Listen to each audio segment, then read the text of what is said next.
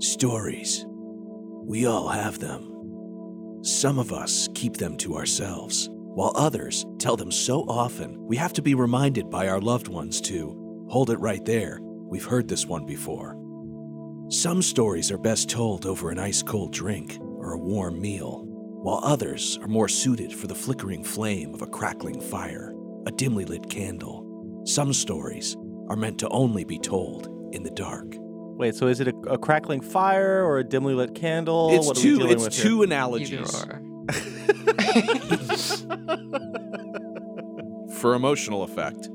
A crackling fire, a dimly lit candle. And so, on the tenth and final episode of the Spectral Voyager, we have collected your weird tales from around the world, and I want you to know, Brad and I have read all of them. Collectively, you, dear listeners, wrote an 80 page, 35,000 word novella detailing all of your paranormal experiences. Easily the most submissions in QAA history. And a lot of you, a lot of you are seeing ghosts. I'm, I'm also surprised how many precogs we have in we the have a lot of precogs. and We've- and I'm concerned with how many have had near death experiences. Yes, and and mostly a lot of ghosts. Every month, my credit card bill is haunted by a $5 charge. My, every month, my credit card is haunted by the phantom of decline. While we unfortunately can't read all of them, uh, Brad and I were delighted, but not surprised, at what fantastic writers all of you are. There was more than one occasion that I was moved to tears reading some of your experiences, and I'm deeply grateful and impressed with these precious, bizarre, and human moments you chose to share with us. I will never take for granted what a wonderful group of people we've attracted with our podcast in general, and it's cool to create content for such an intelligent, interesting, and emotionally available audience. He's referring to the ghosts that haunt the listeners, not.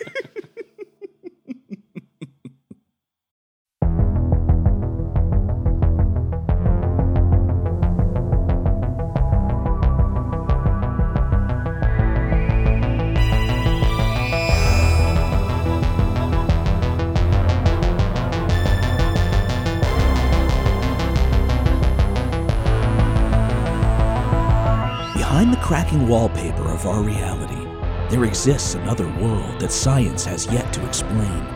In here dwell monsters and madness, and potentially the answers to our most important questions. In this world, gravity intensifies, time slows down, and your heart rate quickens. I'm Jake Rockatansky, And I'm Brad Abrahams. and you're listening to the Spectral Voyager.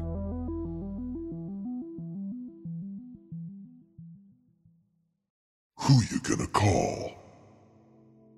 As a fellow enthusiast of all things paranormal and cryptid adjacent, I absolutely love your show. Ghostbusters is also a much beloved centerpiece, read obsession, of my childhood, so I feel right at home when tuning in. When most people relate their paranormal experiences, they typically begin with something along the lines of, Now, I consider myself a rational person, and I will do no such thing. I'm one of those crazy daydreamers who moved out of their small New England town to the big city, in this case, New York, to pursue a dream of working in TV and movies. I want to be clear yes, I chose New York because of Ghostbusters. Jake, did you secretly write this one and change I did not. No, no, I did not. No, the, the, the names have not been changed to protect the innocent. Because this is no. Ghostbusters has been mentioned twice already. yes, and I am hoping many more. This is me, Cage Takaransky.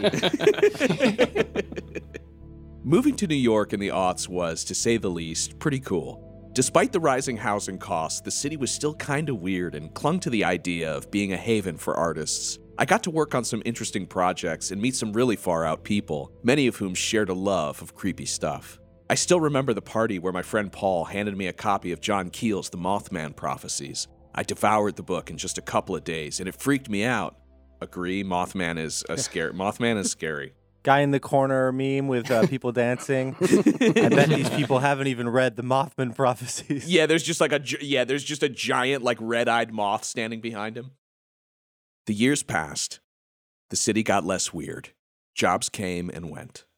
Then in 2016, I hit a minor stroke of luck and landed an editor gig on a popular ghost hunting show. which is very cool. I'm dying to know which one it was because I've I've seen probably all of them.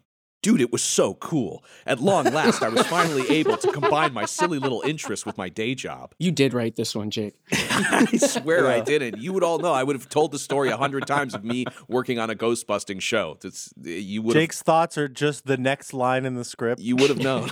the show was on a tight schedule, and the days were often exhaustingly long. Being exposed to creepy paranormal materials day in and day out did start to take its toll on me. Often before bed, I found myself reading dry nonfiction books or watching YouTube videos of puppies in order to even things out. I'm with you there. I've been listening to oh, I've been I have a book a book on tape called The Five Families, and it's like a 35 hour book about the history of the mob. So I'm with you there. Dry, dry, dry history. I also have the audiobook of the Bible. Anyway, anyways, um Uh,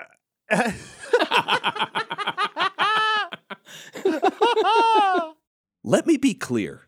I do not believe in the existence of ghosts, demons, cryptids, spirits, Bigfoot, or the lost city of Atlantis, etc. I think they make for really entertaining stories, and giving yourself over to the LARP of a ghost hunt is always fun. Despite my views, I was always a little jealous of my colleagues. Most of them had some form of paranormal experience, and as such felt drawn to the show and the subject matter. Then, one night, that all changed. Shuffling in from a 12 hour day, I slumped into bed. I was too awake, my brain still turning over all the tasks I had waiting for me tomorrow morning. Finally, after some light reading, I felt myself slipping into a sleep. My phone rang. I darted up, startled. Fearing a family emergency, I answered. Hello? Nothing. Hello? I pressed again. Then I heard it a bouncing static sound, a phase distorted sound of what seemed to be someone's troubled breathing. Sing song clicks began, and I frantically hung up the phone. The call was admittedly eerie, but I was in desperate need of sleep as I had an extremely long day ahead of me. Against my better judgment, I decided to turn my phone off. After completely powering it down, I placed it on my nightstand and quickly drifted off to sleep. My eyes snapped open. Dazed, I recall thinking, What the hell? Hadn't I just turned my phone off? You have been listening to a sample from The Spectral Voyager, a new miniseries from the folks at QAA where we explore true tales from the edge of reality. To listen to the full episode and gain access to our other miniseries such as Man Clan and Trickle Down, you can subscribe for just five bucks a month at patreon.com slash QAnon Anonymous. Until next time, farewell from Beyond the Veil.